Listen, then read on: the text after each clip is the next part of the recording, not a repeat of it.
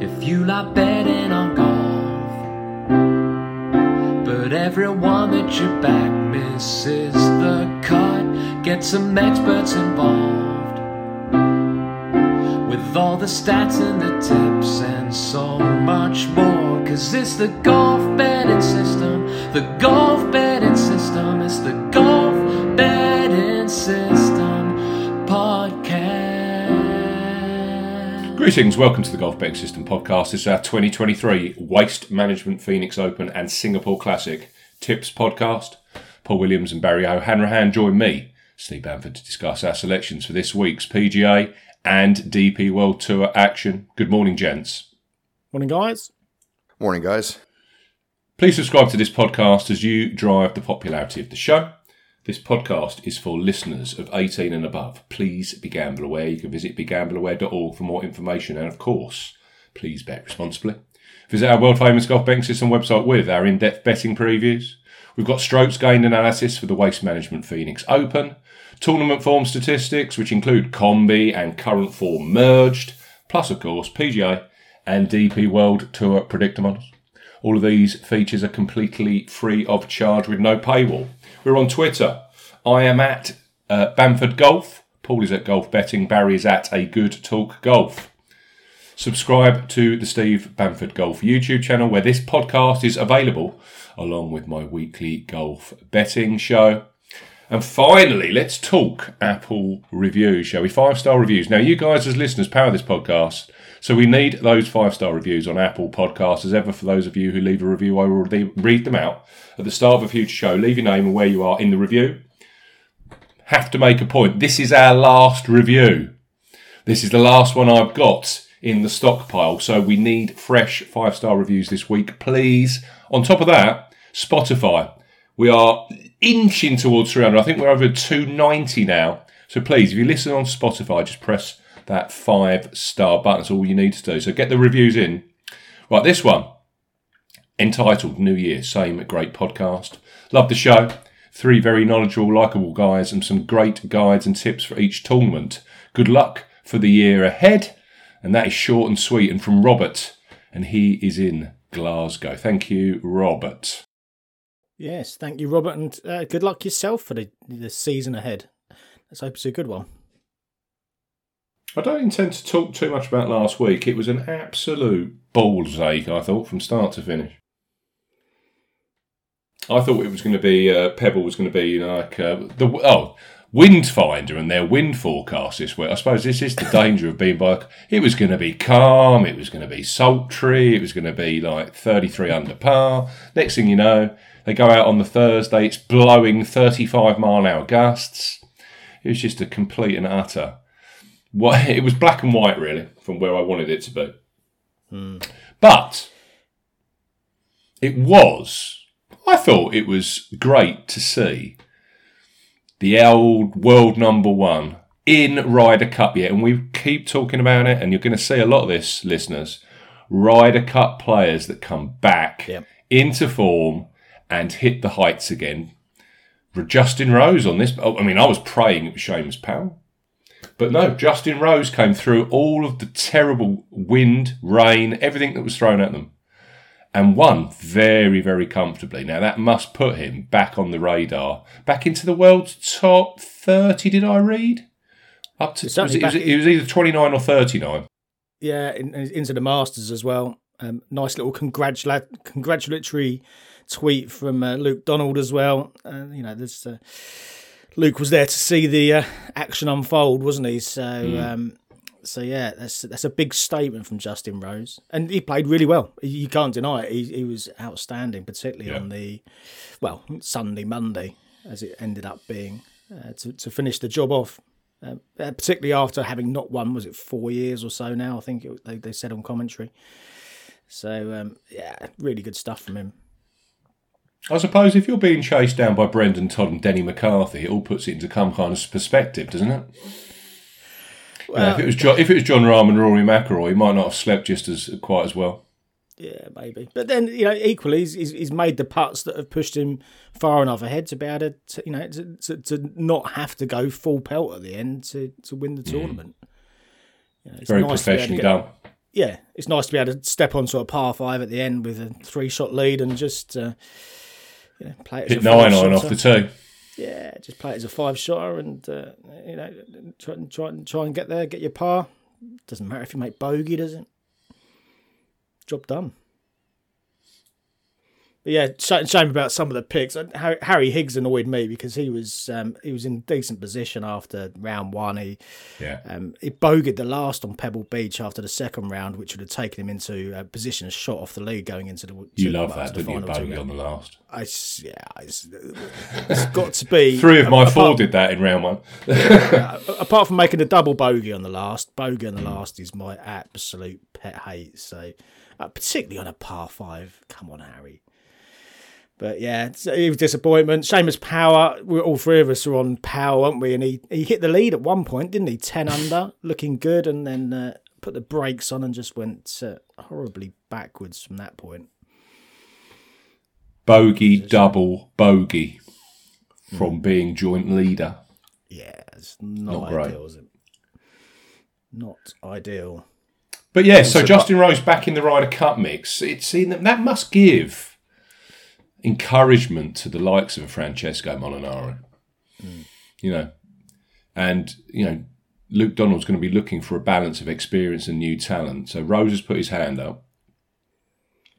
What about the DP World Tour action last week, Paul? Yeah. Barry, were you going to say something then? No, I was just saying it was poor timing for Seamus with that squall that came in. Just, you can, no matter how much experience you have in those conditions, it can always get you. Yeah. And missing a 19-inch putt can kind of tell you where, either A, how bad the wind was. I didn't actually see the putt itself, or B, how much that kind of wind can get in your head when you're putting. So it's just, it was frustrating to have a couple of, because I was on Higgs as well. I loved the shout, and those two getting up there and in the game gets you a little bit excited, and then they just kind of melt away, and it's. You're looking straight away to next week. Yeah. Disappointing, but we move on. I'll tell you what, boys, we didn't talk about, this was my fault on last week's pod, we did not talk about Max Homa nearly enough for that victory at Torrey Pines. Barry, take it away for 25 seconds on Max Homa. How he played and your thoughts on Max moving into the major season. I mean, it was kind of exactly like we expected it to happen. You know, the way he plays classical golf courses, can manage his way around difficult tests. It was glaringly obvious to pick, and then it was one of those rare weeks that it worked out according to how we thought it would work out. So, I mean, it's super impressive. If he goes on and wins the Masters, like I've made an early shout on, or the US Open, it'll be such a foretelling victory at that course, because it has such a, there's so many analogies and crisscrosses in the Venn diagram that you can draw between Torrey Pines and winning a major. So it's like the part one of the script has already been written for the year. So let's just see, can they finish out part two with a major win? And the US Open, it all makes sense.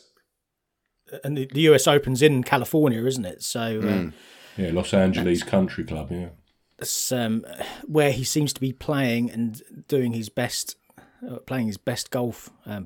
So far in his career, there's for sure. Four of his wins there, aren't there? So yeah, very impressive, Max Homa. Justin Rose, another major star to do the Torrey Pines Pebble Beach double. On those Poana greens.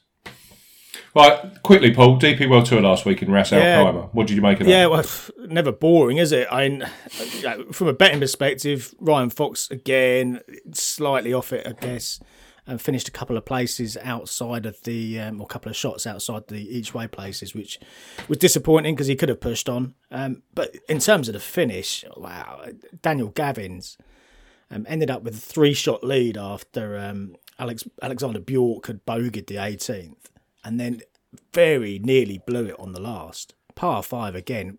It went in the water twice and then had to hole a 25-30 footer on the last to make a 7, which ultimately was just enough. But he admitted himself that he thought that was to make the playoff. He thought he'd blown it. So it kind of, in his mind, I guess he'd probably relaxed at that point because he thought, well, I've just thrown the tournament away. So went out and bangs the 25-30 footer in and still manages to win by a shot. It's madness. You know, I didn't see what the trading would have been like on those final few minutes, but wow, that must have been up and down like a proverbial yo-yo. Even Xander Lombard at the end, he had a chance. He was on the green for 2, similar kind of length putt to what would have been to tie it. I mean, I dread to think what prize Xander Lombard would have been at the point that Gavins had a 3-shot lead and Lombard was way behind. It was utter madness on the DP World Tour. Gavin's a long hitter. No. So it went against the bomber narrative, but Xander Lombard, he's an absolute brute off the tee. As is the want of the DP World Tour, the setup was far more stringent than it had been the previous year. They'd tightened the fairways up, they thickened the rough. It materially changed the way that the course played and the kind of players that it appealed to. And you know, there was a lot of grumbling, and quite rightly so, on Twitter. You know, on the PGA Tour, you get an awful lot of information. You get a lot of data. You get the fact sheets from the greenkeepers. You got people like Rob Bolton who keep you up to date with the field changes. There's stacks of information and data out there. On the DP World Tour, it's a mystery because you turn up on a Monday and there'll be sometimes the card of the course, sometimes there's no information about changes or anything. So you have to go and research all of this and hope that you've landed on exactly the right information. And then you turn up on a Thursday and typically they change the par or something or lengthen it by 600 yards or short by 600 yards. DP World Tour. Grow the rough out to 4 inches. Whatever the curveball is that's thrown at you that particular week. You got to laugh. You need to get yourself down to Surrey, Paul. Have a meeting with Keith Pelly. Yeah, bang some tables. Do you realise, Keith, if you could do the basics and give people basic information like the course yardage and where they're playing, and it'd be nice. It'd be so much better. Right, anyway. Let's move on. We've got a packed show. The Waste Management Phoenix Open, it's like a mini-major. The first of one of these enhanced, boosted tournaments. Rahm, McIlroy, Scheffler, Xander, Patrick Cantley, Tony Finau, Colin Morikawa, Justin Thomas. Now, you were talking about thickening the rough at Ras Al Khaimah. It would appear that they've done the opposite this week in Phoenix. They've cut the rough from 2.5 to 2 inches. So they must fancy a Justin Thomas win this week. JT for the win. I haven't put him up. But this is going to be an absolute... it's going to be a highlight of the year, undoubtedly. With this field, with this course, with the 600,000 plus spectators... They don't actually now give official attendance numbers for some reason. There was guesstimates that it might have been over 700,000 last year. Yeah, it's packed. Maybe that's why they don't give them out. But it is absolute mayhem. It's brilliant. And I just love this golf course. And I love the way that this golf course, year in, year out, the way that they can get the setup correct to get greens. Guess that, Barry, greens that release over the weekend. Mm-hmm. Fast running fairways. Now, it's proper golf on a relatively short course that's played at altitude to make it even shorter. And it's just a climactic finish year in, year out. You just never seem to get anyone, win this comfortably like Justin Rose did last week, standing on the 18th tee with a few shots in their back pocket. It's always tight and exciting in terms of the finish. So, yes, looking forward to this one. In terms of bookmakers for this week's PGA Tour Golf Action, we're highlighting Bet365, who, as ever, have their each way extra market available, which gives you the option to increase or decrease the number of places when you are betting pre-event on the Waste Management Phoenix Open to win market. I have used their 8 places each way at 150 odds market specifically. Right. Right now, as we record the pod, they are offering market best odds and 8 places each way on Rory McIlroy at 9-1, Scottie Scheffler at 14-1, Xander Schauffele at 16-1. It's great, isn't it? 8 places each way and the best price. Tony Finau at 20s, Sungjae Im at 25-1, Sam Burns at 50-1. I can keep going. We recommend Bet365 if you are 18 plus and do not have a Bet365 sports account.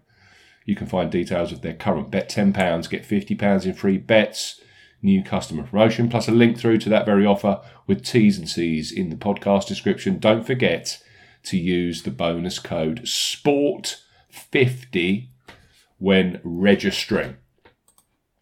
Now, I believe that...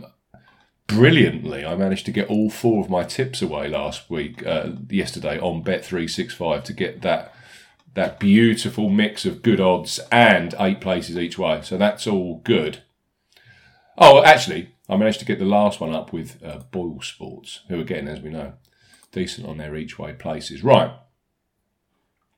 Desert golf this week, chaps. We shouldn't see any squalls or 40-mile-an-hour gusts. Conditions look fine. There hasn't been a lot of rain in the air. I know that sounds ridiculous for Scottsdale, Arizona, but you do get plenty of downpours in these parts in the winter. From what I can glean, it should be your typical TPC Scottsdale conditions. So pretty firm on the fairways, plenty of run. And then greens that come Saturday afternoon and Sunday start to actually earn a little bit of respect. The golf course, 7,261 yards in length. It's a par 71. I categorise it as a desert golf course, a mid-score golf course. So we're looking at scores 15 under up to 16 to 18. It's also played at altitude, so we've got thinner air, so players are going to have to be standing there working out their yardages based upon the fact that the ball flies further. And I also categorise it as a short golf course. I mean, you've got 7,261 yards and you've probably got 7, 8, 9% of help with the thin air. So there's plenty of maths going on. I mean, we're effectively looking at a sub 7,000 yard par 71 this week. Fairways, nice and wide, 28 yards at 300-yard carry, which is very similar to Pebble Beach last week, actually. But actually, 3 to 4 yards wider than what we saw at Torrey Pines South a few weeks ago. Of course, the difference here is effectively a sub-7,000-yard golf course as opposed to 7,700 yards at sea level, which we saw at Torrey Pines South a fortnight ago. I'm not seeing anything like Phil Mickelson's eye-watering 28 under winning this. As I said, 15 to 18, you're not going to be far away. And let's talk Waste Management Phoenix Open winners. Scottie Scheffler, 16 under last year. We were on board at 30 to 1. His first It sounds ridiculous. That was his first PGA Tour victory. It's mad. He then went on. He just went on that tear, didn't he? Yeah. Winning everything in sight. Brooks Koepka, 19 under. In 2021, a little bit softer that year. Webb Simpson, 17 under. Webb's a little bit of a fly in the ointment if you look at these. Scheffler, Koepka, Fowler, Woodland, Matsuyama. Simpson, not a beast off the tee, but back at that stage, he was playing probably the best golf of his career. Came here off of a 3rd place at the Sony Open, and he ended the previous fall on 2 straight top 10 finishes. He was hitting the ball moderately long, straight as a die, gaining strokes off the tee and in terms of total driving. Came here, magical approach game, that's Webb Simpson, made plenty of putts. I did mention Rickie Fowler. I did mention Gary Woodland, 2 friends of the podcast. Hideki Matsuyama, a 2-time winner here, 16 and 17. Those particular years, going back then to Brooks Koepka in 2015. So there you go. You've got 2 double winners, Koepka and Matsuyama, since 2015 here. I'll also throw this in because I found this fascinating. The official world golf ranking of Waste Management Phoenix Open winners recently. Scheffler was 15 in the world, Koepka 13, Simpson 11, Fowler 14. So by my reckoning, that is the last four winners all within a band of 11 to 15 in the official world golf rankings. Strange but true. Gary Woodland was 53rd. Hideki Matsuyama was 5th in the world in 2017. That, to me, gives me a slight bit of encouragement that we won't see Rory McIlroy, John Rahm domination this week. And with this competitive field, with basically a full list pretty much of the best players in the world, I wouldn't expect it to be a Rahm McIlroy walkaway job. I think it's going to be tight, it's going to be competitive. The greens, they are of interest. They are large, 7,000 square feet on average. They feature Tiff Eagle Bermuda grass. But before you go running to the Bermuda settings on your predictor models and on your all of the statistical models that you use, they are overseeded with Poa, Trivialis and Ryegrass. They used to be overseeded with a mix which included bent grass, but that bent grass has disappeared over recent years. So Tiff Eagle Bermuda grass with Poa, Trivialis, they're effectively the exact same makeup of greens that we saw a few weeks ago at the American Express. It's desert golf, so warm during the day, very cold at night. They need that overseed to protect the green surfaces. There are a number of greens or courses that use that mix. I think Copperhead's another one down in Florida. So yeah, that's where we're at. I'm really looking forward to this one. I'm looking for players who have had excellent greens in reg, excellent total driving, excellent strokes gained on approach metrics over recent outings. That's exactly where I'm at. I've included Rickie Fowler in my tips. Spoiler alert. What can go wrong? I think Rickie Fowler this week is going to be very, very, very popular. Well, he should be. I'll talk to the Rickie Whisperer in a small... In fact, why not? I mean, I've gone 66-1 with Boyle Sports. Rickie Fowler, a point each way at 66-1. Now, Paul did mention this off mic. He was priced up with Bet365 for a nanosecond when the first odds came out. Each way extra as well, 100-1. I kept scanning. I'm like, well, I must have missed him. And then I got to 100-1 Rickie Fowler. 8 places each way with each way extra on Bet365. And my instant reaction was, that is not going to last. Paddy Power are at 50-1 on their first show. So 50-1 Paddy Power, 100-1 Bet365. So we kind of got to the middle point, 66-1 in the end with Boyle Sports, 8 places each way. If there is one golf course that Rickie Fowler absolutely adores, it is TPC Scottsdale. Second in 2010, 13th 2011, second 2016, fourth 2017, 11th 2018, and of course, that eye-watering victory in 2019. This season so far, he ranks top 20 in total driving, top 10 for ball striking. And I know that all of our eyes lit up on the Saturday and Sunday at Torrey Pines South, a golf course he cannot get on with whatsoever. Bad record at Torrey Pines South. In fact, this is how bad it is. At the Farmers, miscut 61, miscut 66, miscut 53rd, miscut. He then finished 11th there a fortnight ago. 17th for off the tee, 9th for approach, 10th for putting. Give me Rickie Fowler at 66-1. I'm in. Yeah, no, I agree. I mean, I thought that putting performance, if you look, that was his best strokes gained putting performance for very nearly 12 months. And when Rickie Fowler putts well, he is extremely dangerous. There's things happening with Rickie. We've talked about it. We've mentioned it a few times on the podcast. Yeah. Back end of last year, as you said, 6th at the Fortinet, 2nd at the Zozo. There's, you know, he's getting closer and closer, but yeah, Farmer's effort. Constantly working with Birch. Yeah. Birch Harbour. Yeah.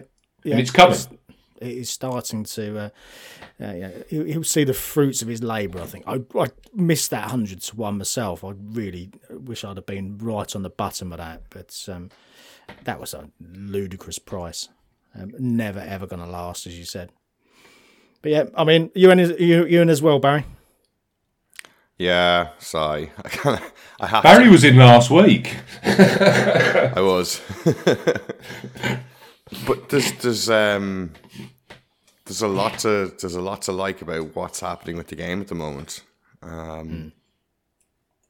He's gone back to a happy place where he's won in the past, shown lots of good stats here. So why not? Let's get on board the train. Yep. Why not? The rest of my three, bearing in mind the average winning price here is 41-1. If you go back to 2010, it's 47-1. So we're sub 50-1 on winning price. The rest of my tips are all sub 50-1. So if you've got anything bigger or around Rickie's price, can you two just go through those tips now for me? I haven't. I've only backed one more, but he's shorter than that. Okay. Barry? I have one, and he's longer than 50-1. Good on. You go. So, on the whole, very good ball striking required, and strokes gained, tee to green being kind of a key. I've gone for Corey Connors. Yeah, nice kind of disparity in price shown between Paddy Power and Bet365. He's 70-1. Bet365. I haven't dug into the differences in the prices yet to actually place the bet, but I kind of like that merging of ball striking quality and price. He's had a couple of great tee to green performances there in Hawaii. Let me pull it up here. I mean, he was over 80% greens in reg for both the Century Tournament of Champions, which is not the craziest thing in the world because the greens are quite big there. But at the Sony Open, he had 84% of greens in reg, which is he's hitting the ball very well with his irons. So Let's see, can it work out? Just needs a neutral putting work. Yep. My last eight tournaments, my metrics. I'll read you the top 7. Strokes gained tee to green over the last 8 tournaments, both DP World Tour and PGA. Tony Finau at 7, Corey Connors at 6, there you go, Scottie Scheffler at 5, Max Homa 4, Rahm 3, Colin Morikawa 2, Rory McIlroy 1. So he's rubbing it with the big boys, and he's the biggest price by a mile of those 7. Mm. So I get your logic 100%. I think his victory as well was TPC San Antonio, which is down in Texas. But again, another rugged, you miss fairways, you're in cactus bushes and rocks and all of this kind of vegetation. So yeah, makes a lot of sense. I'll tell you one player that pops out wherever I look on that 8-week metric and who must be a huge price this week. And he's a winner in the desert many, many, many years ago. And I'm still scrolling. This is good. I'm still going. I'm past Gary Woodland. I'm going to ignore him. Johnny Vegas. He started the year brilliantly, tee to green. I'm seeing up to 300-1 available on him right now, on Johnny Vegas. Mm. Lucas Herbert's another one that's playing well, isn't he, Paul? Played very, very well over in Dubai. He is playing well, yeah. He's been tinkering with his shot shape and seems to be coming the right side of that. Seems to be improving as a result of it. So, yeah, back-to-back third-place finishes over the last couple of weeks on the DP. And he played the Asian Tour last week, didn't he? 100-1 with Unibet. Mm. Yeah, I did look. He's got miscut here as his only effort, but he's playing materially better golf right now, so you'd expect him to improve on that. I'm going to 28-1. I managed to get on this individual. Bet365, 8 places each way extra. Sungjae Im. Now, this is going to come across as crazy, but I'm just reading the facts here. Look at the data, and the last 5 winners here had won their last professional tournament. 30 months ago, Scheffler on the Corn Ferry. 19 months ago, Brooks Koepka. 20 months ago, Webb Simpson. 23 months ago, Rickie Fowler. 3.5 years ago, Gary Woodland. So you've got elite golfers there that have had no victories for quite a prolonged period of time. So Sungjae Im fits perfectly everything I'm looking for. He's had some decent total driving performances so far this year. His approach play at Farmers a fortnight ago was absolutely top draw. I think it was in the top 4 for strokes gained on approach. He's a desert winner. He won at TPC Summerlin in Las Vegas in 2021. He won the Shriners. And it's just when you just look at his record, it's a plethora, an absolute plethora of great performances on desert tracks at altitude. I'm not going to read them all out. We could be here for 5 minutes. It's just an excellent record. Now, his form here is underbaked. A 7th, a 34th and a 17th in 3 outings. But he's playing some great golf right now. A little bit under the radar. Player that hasn't won for I think it's approaching 18 months. 16 months, that TPC Summerlin victory. So I'm in on Sungjae Im, the sort, I think, that can contend at 28-1. My others are 20-1, both of them. So do you want to squeeze in there, Paul? Who have you gone for? Yeah, very simple. It's just my Hideki auto bet on the Phoenix Open. 21st at the Century, 48th at the Sony. He did shoot a third round 65 in there as well to flash a little bit of form. 9th at the Farmers last time out. His weekend was decent, right up there with some of the very best. 69. 4th, the strokes game putting was caught my eye as well. When Hideki's putting well, you have to take notice. And that was his best putting performance since the Sony Open the year before. So again, just over a year since he'd produced that kind of putting performance. Twice a winner here. We don't need to go through his record. His record here is absolutely outstanding. He loves the place. It's a very straightforward one for me. Just the two this week, Hideki and Rickie Fowler over in Phoenix. Actually managed to straighten the driver for the first time in months at Torrey Pines. He did, yeah. 9th for strokes gained tee to green as well, which, again, you know, when he's putting well and he's back to his bread and butter in terms of his... his core competencies, then I think you have to sit up and take notice, particularly when he goes to a course like this that he absolutely loves. What did you get? 35-1, 33? 33, yeah. 33 with 8 places. Again, I thought that was worth taking in this field. The one I couldn't resist towards the top was Colin Morikawa. I was trying in my mind, and this is what I tend to do, I was always finding a reason not to put him on my tips. Excuse me. Still got a cough. Although, you'll be glad to hear, listeners, I've been to the doctors and we are dealing with the cough. It is slowly getting better. So that's, we're 9 weeks in. Might not have a cough soon. Anyway. I was trying to find a way of not putting Colin Morikawa into the... And in the end, I'm like, just put him up, Steve. It's too bloody obvious. In my 8-week numbers, he's 3rd for strokes gained off the tee. He's 2nd for strokes gained on approach. He's 2nd for strokes gained tee to green. He's in the top 7 for strokes gained putting. I mean, we're talking Colin Morikawa here. Yeah. And he ranks... tied 2nd for strokes gained total in my analysis over the last 8 tournaments, behind only one player. It's not John Rahm, it's Rory McIlroy. And I saw him at 20-1. I thought, that's crazy. He was 14-1 a fortnight ago at the Farmers Insurance Open, which is on a 7,700 yard golf course, I think is ultimately a little bit too long for him. He finished in the fourth. He finished nice week, and I know this sounds crazy, but we're looking potentially for golfers that haven't won for a period of time. Well, Colin Morikawa, he's had for a player of his ilk, a player of his winning mentality. His last win in the United States was almost 2 years ago at the Concession, the World Golf Championship. His last PGA Tour win was the 2021 Open at Sandwich. And his last professional win was the 2021 DP World Tour Championship at the Earth Course. Mm. That's mad. So he fits the narrative absolutely 100% in the crosshairs.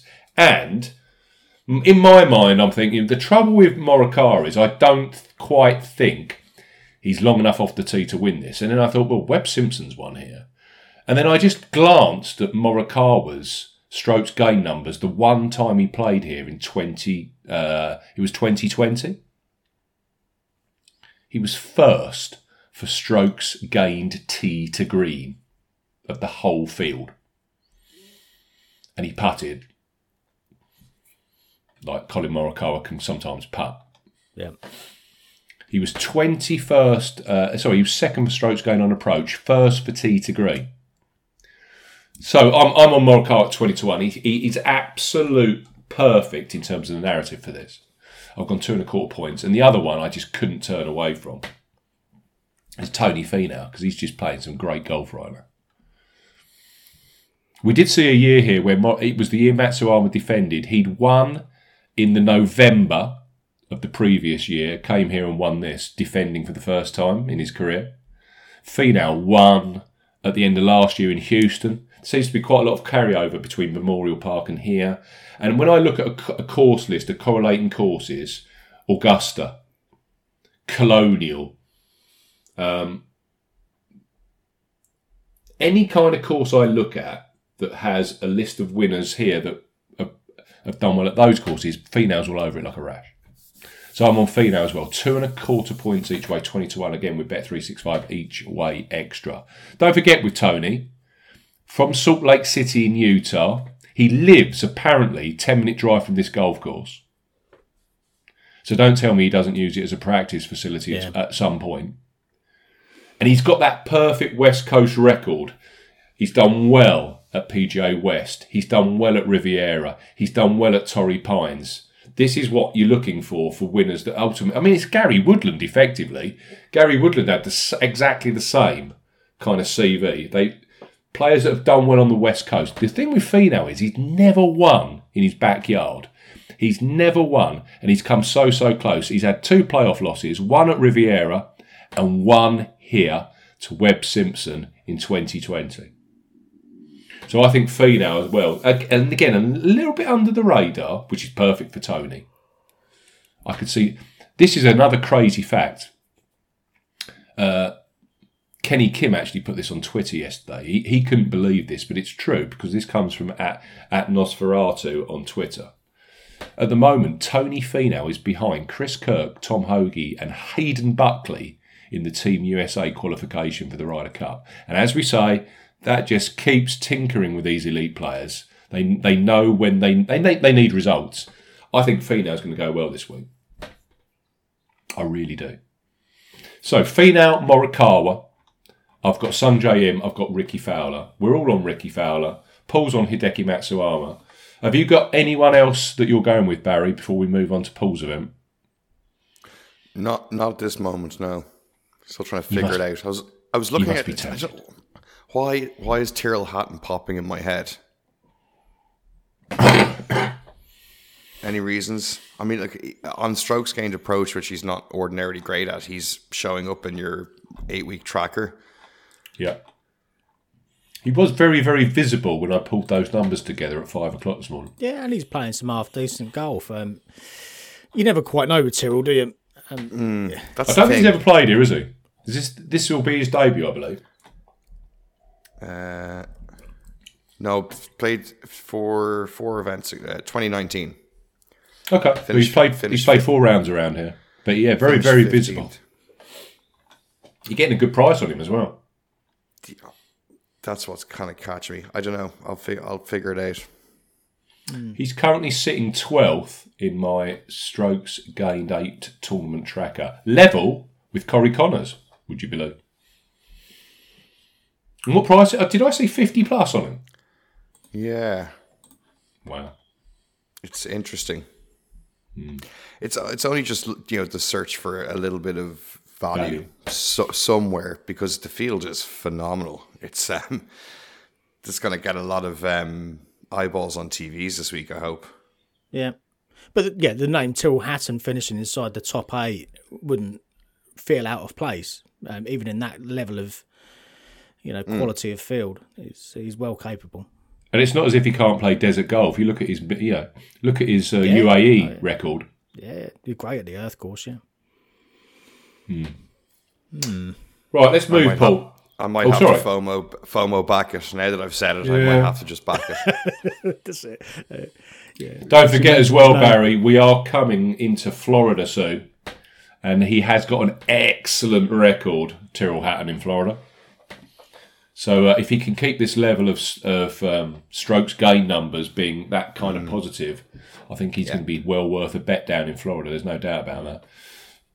Right, DP World Tour time. We are moving. We're going to Singapore, Paul. We are. At the end of their rainy season. It sounds absolutely perfect timing from the DP World Tour. Take it away, the Singapore Classic. Yeah.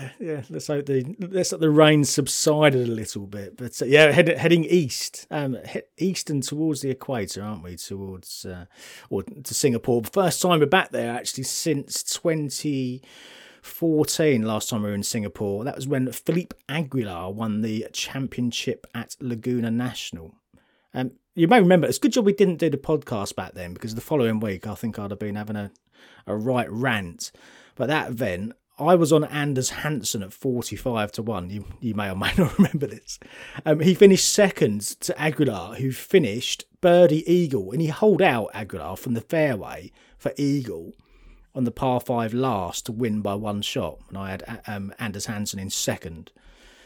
So yeah, I was a little disappointed that week, I think is the polite way to put it. But hey, that's how golf betting goes, isn't it? Anyway, this week we're playing on the course next door, so it's slightly different to that event that was played here or played on this estate 9 years ago. I'll go through the course in a minute or so. Field first, Ryan Fox, Bob McIntyre, joint favourites this week at 16-1. They've both been pushed out a bit. They both opened at 12s, and there's not been a great deal of love for either of them so far. So they're both drifting. Jordan Smith, 20-1. Adrian Arnaus, who's been playing some good stuff, 22-1. Alexander Bjork, 25-1, runner-up last week, as I mentioned at the top of the show. Adrian Otegi, 28-1. Antoine Rosner, 33s. Johannes Veerman, who's been well backed, 35-1. 40-1 bar. That list of top 7 or 8 players. Boyle Sports this week at 8 places each way, fifth for the odds as their standard market. Of course, as Steve said earlier, Bet365, well worth a look. They have their each way extra promotion running on this event. Again, you can select 8 places each way, fifth for the odds, or various other options. And again, their prices are very, very strong. I, like Steve, have placed the majority of my bets this week with 365 simply because the terms and the prices are amongst the very best you're going to get out there. In terms of the course, as I said, there are 2 tracks here at Laguna National. There's the Masters course, which is the one they used in 2014, and then for a few events before that as well. And then there's the Classic course, which is the venue for this year. I've included the results from both on the stats pages this week. And then just marked the one with a note to say it was actually at this course. So do bear that in mind if you're flicking through the data this week. The Classic course this week's venue did host an Asian Tour event back in 2015, and that's included in the stats this week for reference, although not many players here played it. Your old favourite, Paul, Junhong Wang, came third. He did, yeah. Wang was the standout of the players that are in the field this week, Wang, I don't think anyone else made the cut of the field that are here this week. So, yeah, it's pretty sparse, but it's there for reference anyway. And Wang has been well backed as a result of that piece of course form, as you'd expect. Opened, I think it opened at 140 to 1. So I expect if you fancy a bit of Wang, he's going to be 100 to 1 or shorter by the time he goes off. Anyway, the course, nicknamed the Beast. It's an Andy Dye creation. Andy Dye is Pete's cousin.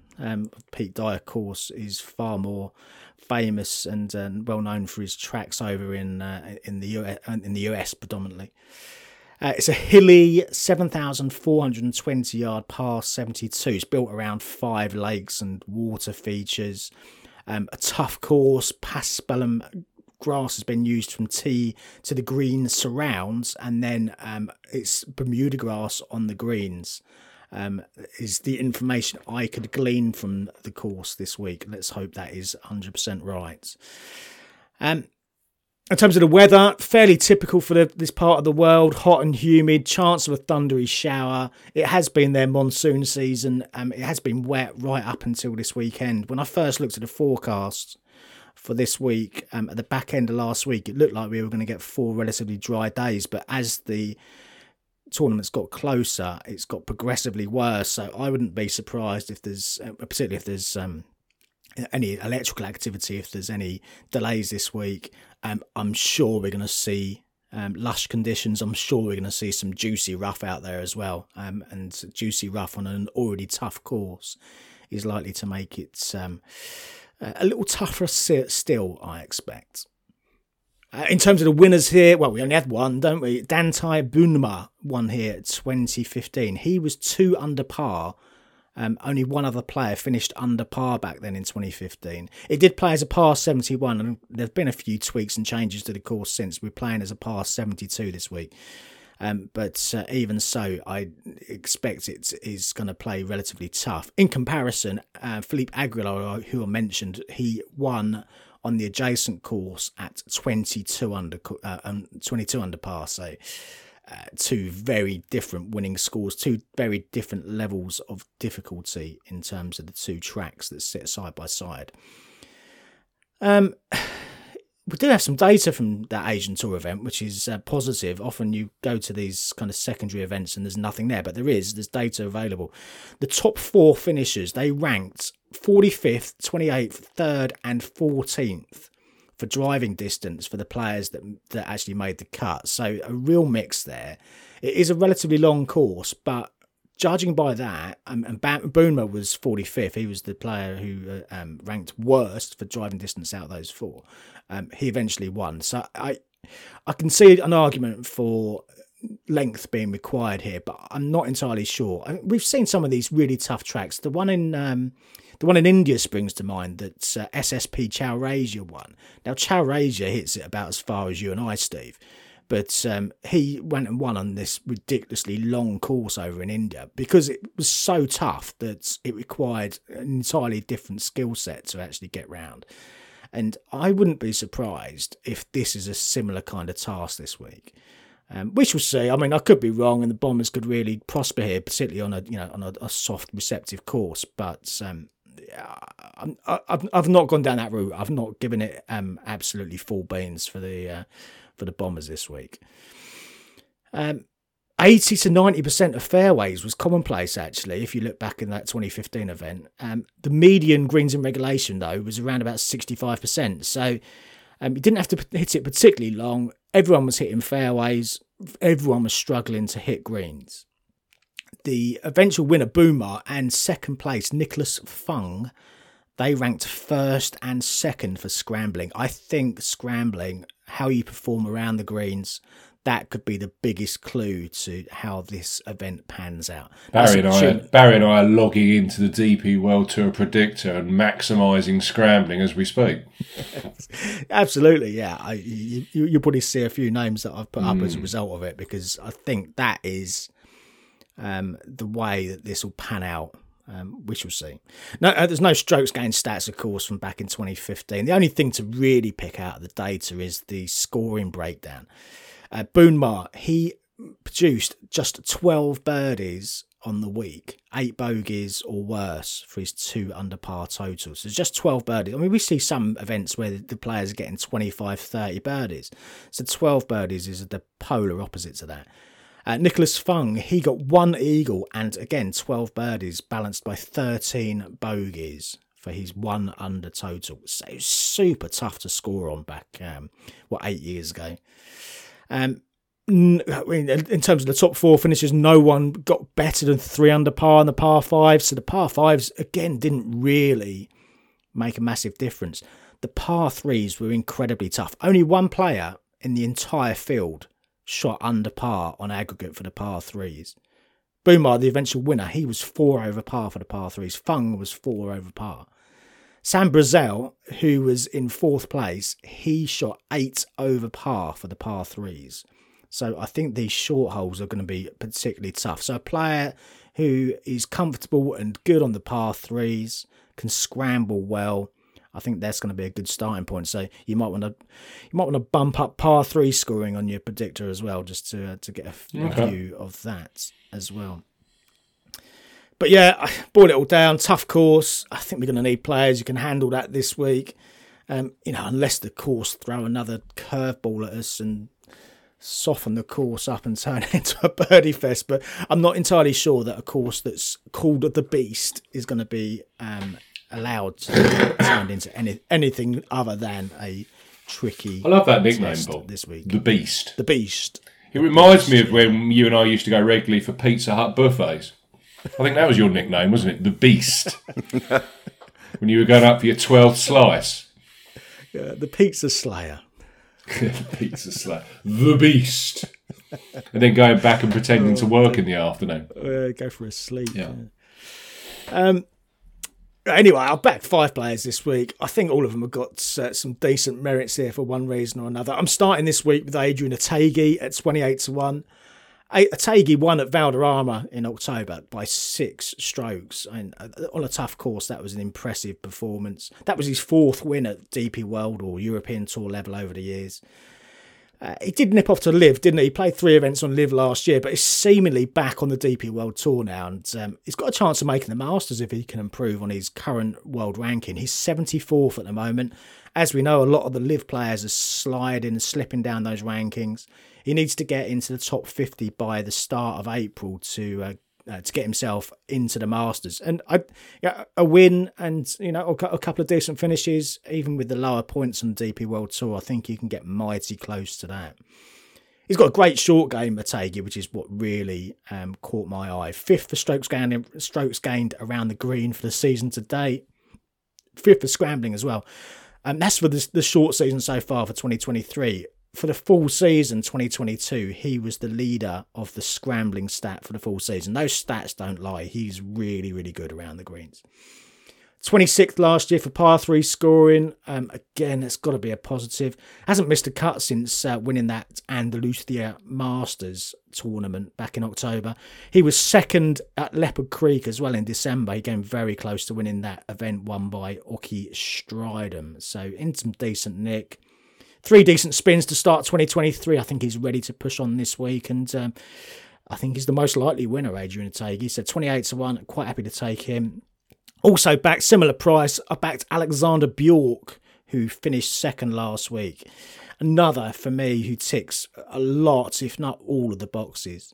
Now, the reason I put him as 2nd on my list rather than 1st is that the only question for me is how he reacts after finishing 2nd last week.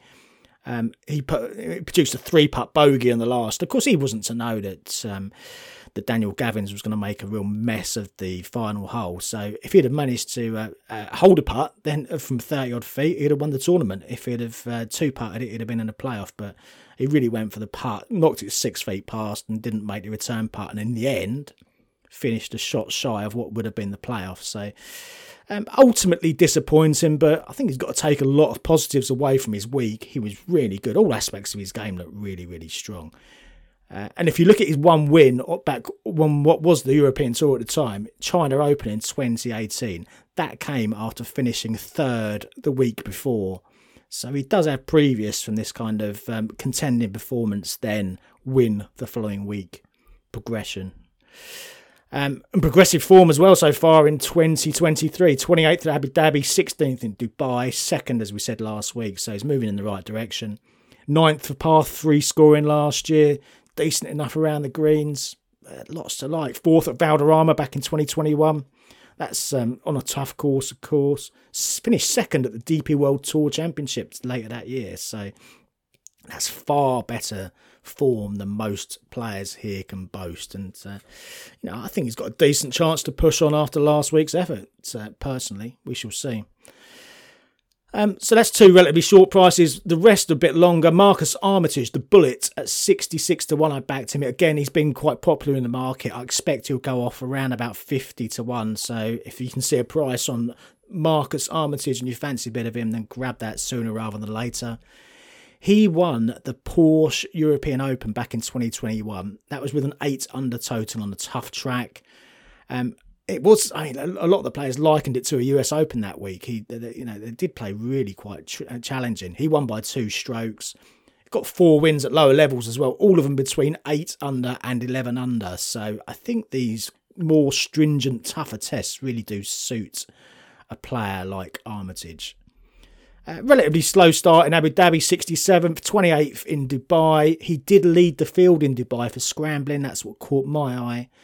That was on his last start. And it'd be no surprise for me to see the bullet fire once again this week. Terrible pun there. Also at 66-1, I've backed Gavin Green. Miscuts at Abu Dhabi and Dubai from his first 2 events this season. So that'll put a few punters off, I'm sure. Closer to home now. He performs much, much better when he's closer to home, which I'll go through some of his results in a second. We know how well he was playing at the back end of 2022 as well. He's 2nd on the Asian Tour in Singapore on a nearby track to this. 2nd a week later to Max Kiefer at the Czech Republic, well, in the Czech Republic at the Czech Open. 2nd again to Jordan Smith at Villamora. He did very little wrong that week to finish 2nd to Jordan Smith, who just absolutely nailed everything, hold everything for those. Yeah, that one standout week for Jordan Smith. But yeah, Green did very, very little wrong. Great short game as well. 12th for sand saves, 4th for scrambling for the full season last year. 4 professional wins. All of them have come in this kind of neck of the woods, I guess you could say. 2nd in Malaysia. 2 wins in Malaysia, rather. A win in the Philippines, a win in Taiwan as well. So this event in Singapore should feel right at home, I think, for the Malaysian Gavin Green this week. And then finally, longest price of the lot, I've also backed Jamie Donaldson at 100-1. And he still pops up every now and again, Donaldson, with a decent finish. Typically on a tougher track, that tends to be where his best results come nowadays. No win at all now since winning in Thailand back in 2015, but as we said before, breaking these long winless streaks seems to be right in vogue at the moment. Justin Rose was another example of that yesterday. Relatively recent times, 8th at the Belfry, 6th at the Golf National, 2 relatively challenging tracks. Steady start to this year. All of his 8 rounds so far have been between 68 and 72. And I quite like that. I quite like that as a pointer. There's no massive disasters there, just steady golf, and if you come into a tough track, that maybe will be the way to conquer it this week. 38th place finishes at both Abu Dhabi and Dubai so far. I think he's the sort who could potentially tame the beast this week. We shall see. So they're my 5: Donaldson, Green, the bullet, Marcus Armitage, Bjork, and Adrian Ategi. Anyone catch your eye, Barry? I don't know how you do it, Paul, when there's so many unknowns. They're probably playing the course next door now in the DP World Tour. You don't want to know. You don't want to know how many. So rather than tight and technical, this will be 29 under par by the end of the week. I checked the number of times, and then just before I published my preview, I was like, I'm going to have to check again that they're playing the classic course. If they end up playing the Masters course, you may not see me next week. I mean, the European Tour wouldn't have to do much work at all if they requested a agronomy report from the head greenkeeper of each of the courses they're visiting. To fill it out, here's a survey, fill it out in the format of the questions we ask, and then you get a very standard course report and you publish it to your website every week. Yeah, and, they're not even having to do much work there. They're getting it from the greenkeepers, you know, so... Yeah. And then you have a consistent agronomy report for everybody who's interested in that week on week. Yeah. Anyway, if they're listening, it's a free idea, European Tour. So, I'm messing around with the predictor model here, and just find maybe one or two bets that I think are value. I like the Gavin Green shout, the kind of wider fairways. Paul. I'm not sure if I'll jump in on board. The other one that kind of got me slightly was Fabrizio Zanotti, extremely high in scrambling for his few measured rounds this year, and has a win in Malaysia in 2017. So like it's a deep reach for him to envisage him winning, but he's up over, where is he, 75s? I think I have to kind of figure out the best kind of price and places. I'll probably just take the most amount of places available, to be honest, because if you grab anything out of the week, I think that's a win. Other than that, I'll probably stay away from this. Just seems like it could be a very messy, easy way to lose money. Yeah, there's a lot of unknowns. You know, in a way, sometimes these are the more rewarding ones if you can pluck out a winner, but equally you can get burnt, can't you, if you've got it all wrong. Hopefully it pans out the kind of way that I've seen, but we'll see. Anything I'm going to have small stakes on Fabrizio Zanotti, because I'm seeing exactly what Barry's seeing.